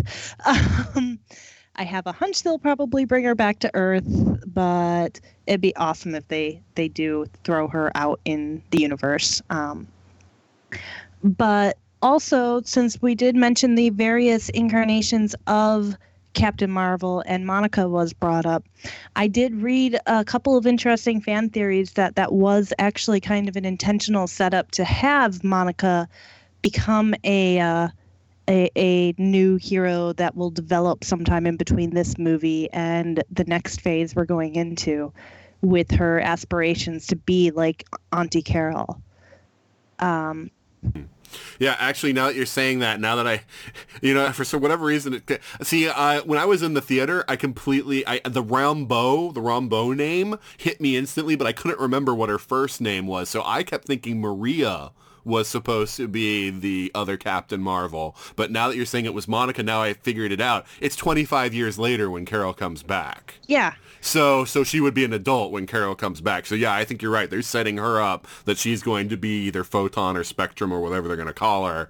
You know, uh, set her up as a new hero. So I think that would be a really great tie-in to bring another uh, another character in that we've already actually kind of been introduced, and therefore we kind of already saw her in uh, her origin, um, in that she just really looks up to her auntie Carol, and um, I'm sure there's going to end up being more with that if they do uh, decide to go further into it than just having it a uh, a name as a little wink, wink, not nudge, nudge to the fans. Hmm. Do you think they'll CGI age her up? no, I'm pretty sure in that case, they're just I think they'll get another recast. actress. oh man, that would be funny to have a child actress and then just CGI her as an adult. that would be something else. I think I've said everything uh, that I had to say about the movie. Um, I, I don't know that I conveyed enough how much I love seeing Coulson because you know he's dead now. Spoilers, Agents of Shield. Is he really? Or Are we sure is he's not just in Tahiti again? No Oh, body. did you not know? um, theoretically, he's dead. It's never final in, in comics or comic adapted properties. So, um, I mean, just remember, only Uncle Ben stays dead. And Bruce Willis. yeah, yeah. You know what's funny, Will? When I was younger, that used to be three people we said, and now we can only say it about Uncle Ben because when I was a kid, we used to say there are three people who always be dead in comics: Bucky, Uncle Ben, and Norman Wah, Osborn. wah. And two of those three have come back exactly. because it had been so long. You know, Norman had been dead like twenty something years, so nobody thought he was ever Right. coming back. And then I don't even the- know then who it that be- and Bucky is. had been dead like fifty years. then it became Bucky and Ben, and now Ben stands alone. That's right. right. So, uh, so yeah, I, I expect an announcement any day now that Marvel is bringing Uncle Ben back. Um, so He's a Skrull. uh, they've done worse. Um, but uh, yeah, so I did really enjoy seeing Coulson again, and uh, yeah, I and I feel bad because I feel like I'm finally getting that superhero fatigue people are talking about, but maybe not. Maybe this really, like Anji was saying, maybe this really was just uh just um, a fluff movie because I just I just didn't get all that excited because I felt like there was no danger um, and there was no development. So I just kind of was just like, it was well done. I- won't say it's a bad movie. I just was not excited. And I forgot who mentioned it earlier, but it really doesn't help any that we do have Endgame coming out in a month. Yeah. Well, it also suffers from being a prequel. I mean, I will say that because I always have a hard time with prequels too, because it's like I know that Carol is going to be back. You know, I know Fury doesn't die. I know he loses an eye, and I'm pretty sure this is going to happen in the movie, and it did. You know, Coulson's not going to die. You know, like all these things where it's just kind of like the people I care about, I know are not in danger, so it's hard to get invest. You know, get me invested in the you know in what's going to happen. So. Especially when it uses so many characters that you know are in future things. Right. And they had Like- the Skrulls. How cool would it have been if they'd killed somebody main and replaced them with the Skrull, and the implication was they'd been a Skrull for 25 years. That would have been awesome. Yeah, and a lot of people thought that's what was going to happen because uh, you know there there was a storyline called Secret Invasion that was like that, um, where they found out that several characters had been Skrulls, uh, you know, for years and stuff like that. So, um, but yeah, yeah, I mean, it didn't it didn't go any of those places, and it was very straightforward and. It's awful to say, but since this is like the seventh MCU origin movie, I don't know if that's an exact number, but I didn't count, but it's like the seventh MCU origin movie. It's kind of like I feel like I want something more from the origin movies now. And I know we we keep comparing it to Wonder Woman, but the I don't think this movie will knock uh, my favorite female led uh, comic book movie out of number one spot, which is Tank Girl. It was amazing. Glory Betty. Yes. On that note, let's say goodbye and let people know where they can find us online. So, um, Joe, why don't we start with you? Okay, uh, I do a podcast on the ESO network uh, with my wife called the Watchathon of Rassilon, uh, where we're watching through all of classic Doctor Who. Uh, we're currently in the fourth Doctor. Unless this goes up two years later, then I don't know where we are. Um, I'm sorry, Nathan. I didn't mean to make everyone teasing you. I'm working on yours, Joe. You know that. I But he's not working on mine, so but Nathan, Nathan's been on a handful of episodes, and we're always glad to have him. And you can find that at watchyourassalon.com. And I also do videos and stuff. Uh, I've got a new one that's going to be playing at the Chattanooga Film Festival soon, and uh, it'll eventually be up on mintypineapple.com. So that's where all I'm at. All right. And Stephanie, why don't you uh, say goodbye, let people know where they can find you, and give me a roasting if you feel like it. All right. Well, depending on when my other ones go live, who knows what order it will show of me being where on social media because I go through these spurts of uh, of being active on one and not another, and then moving to another, and then going back to the first. So whatever. Uh, a week and a half ago, on the Star Trek movies for the original series cast. So just when these go live, people know how much time has passed. Um, nice. it's like leaving the string in the labyrinth. I am. I can't remember when things get recorded, so this one has a, a actual time marker on it for me. So And and so uh, just like the MCU, it's all connected. exactly, somehow my my podcasts with you are all connected in ways other than just me being on them. Uh, I'm getting way off here. Anyways, um, right now I'm more of a, a Twitter person, so you can find me at Alkrea, A L K R E A.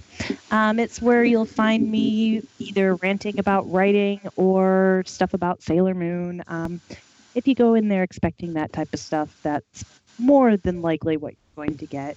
There's some random retweets of other crap in there too. But if you want to follow my uh, aspiring author journeys or just me rambling about my big passion of the anime that is Sailor Moon, that's where you can find me. I, uh, ironically, um, I have something combining both of the last two people's uh, you know, interests in that I have a great Sailor Moon Doctor Who crossover fanfic outline that I need to write one day. But I think we've discussed that one before. yes, we have, we have. But uh, um, Will, why don't you say goodbye and let people know if they can find you online? right. Uh, so good night, internets.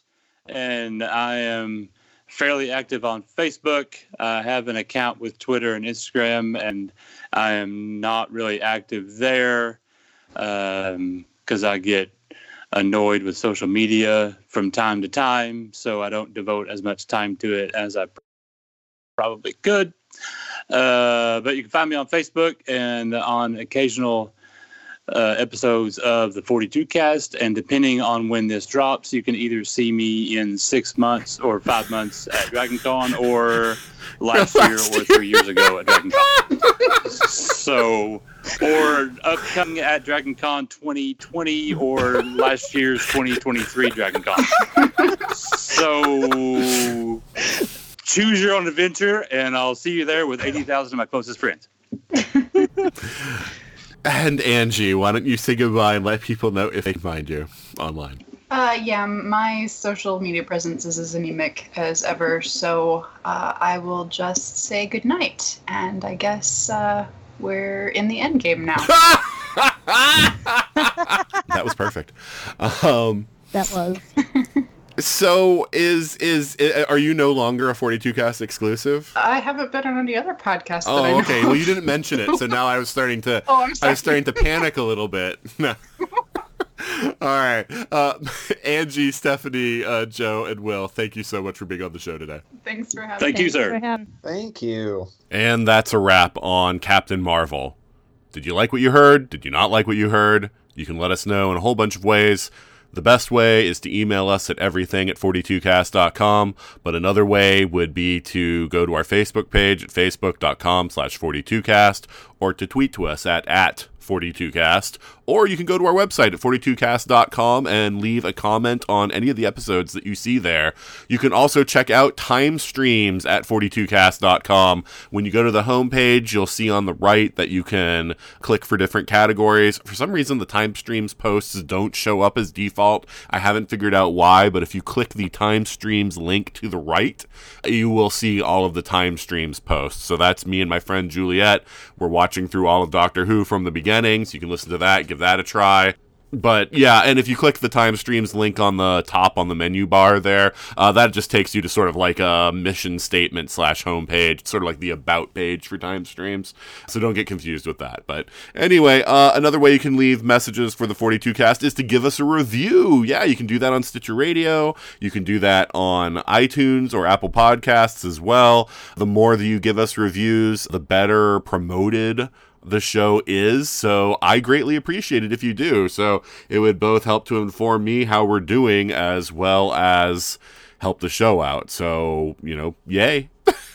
The other thing is remember that there is a Patreon for the ESO network. You can find that at patreon.com slash ESO network. What that does is it helps all the shows on the network. So if you have a little bit of money that you can devote to that purpose, you'd like to help keep all the shows going, it does give you access to some exclusive benefits, some exclusive episodes. But the main thing, of course, is to help us out. So feel free to check that out and uh, give something if you can.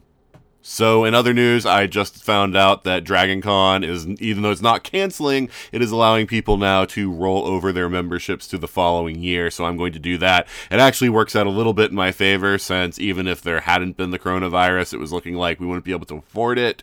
And so, we'll just have to see how things are next year, but at least it lets me kick the can on that. And uh, I do wish I you know, you buy the memberships early to get the cheaper price, but that's before you really know if you'll be able to go or not. And so I kind of hedged my bets there, and uh, I'm going to be out of a lot of money if I don't go. But at the same time, being able to roll over to next year lets me sort of kick the can there. So I don't know who's going to Dragon Con under these conditions. I don't think it would be a wise move, and I'm still confused why they're still insisting that they're having the con, other than it probably has something to do with the fact that the state of Georgia hasn't declared it to be an emergency and has opened everything else. There's probably some sort of contractual obligation there where Dragon Con would ha- be devastated financially if they broke the con because there's no extenuating circumstances as far as the state is concerned. Uh, so there's probably so no legal basis to cancel it. So without breaking contracts. So yeah, uh, we'll have to just keep an eye on that situation to see what's going on. So anyway, join us back next week when Hikaru Midorikawa will not be joining us. And until then, this is Nathan signing off.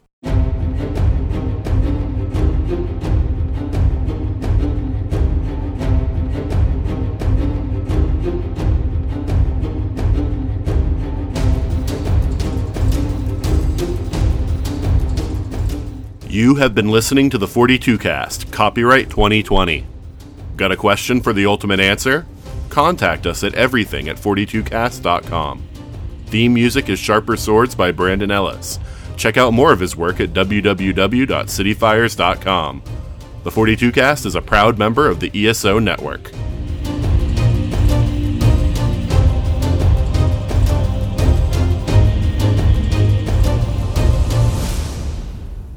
And now for some outtakes. Oh, oh, I just realized what I should have asked. Do you guys want to see them introduce Rogue into the MCU and steal her powers? Yes. I mean, I know it happened, so well, because that might actually give her an interesting arc, give Carol an interesting arc too of not having powers. Well, I'm wondering if she gets depowered in Endgame because her power is drawn from the Tesseract, which is in Thanos' possession.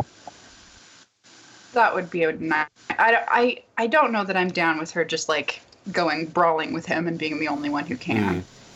Well, I mean, Although if Rogue if Rogue abs- absorbs her powers now, that could be uh, interesting because her power set now is a lot different than it was in the right? comics. No, that's true. Yeah, I, I, well, you know, the thing is, they've always been good in the Avengers movies because they've always had a huge power disparity between Thor at the top and someone like Hawkeye at the bottom. You know, so they've always done a good job of like figuring out things for everybody to do that make sense with their abilities. So even if she's the only one that can actually like fight Thanos hand to hand, I'm sure whatever conflict is there, they will figure out something for everybody else to do so that, you know, they're not just twiddling their thumbs while she's, you know, fighting Thanos.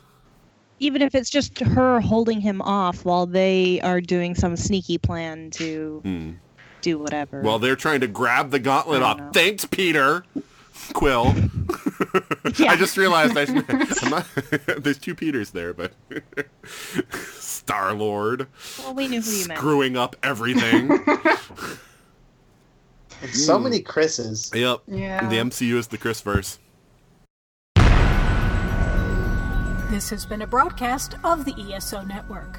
Be part of the crew and help support our shows by donating to our ESO Patreon or by shopping through Amazon.com or the TeePublic Store, which can all be found at www.esonetwork.com. The ESO Network, your station for all things geek.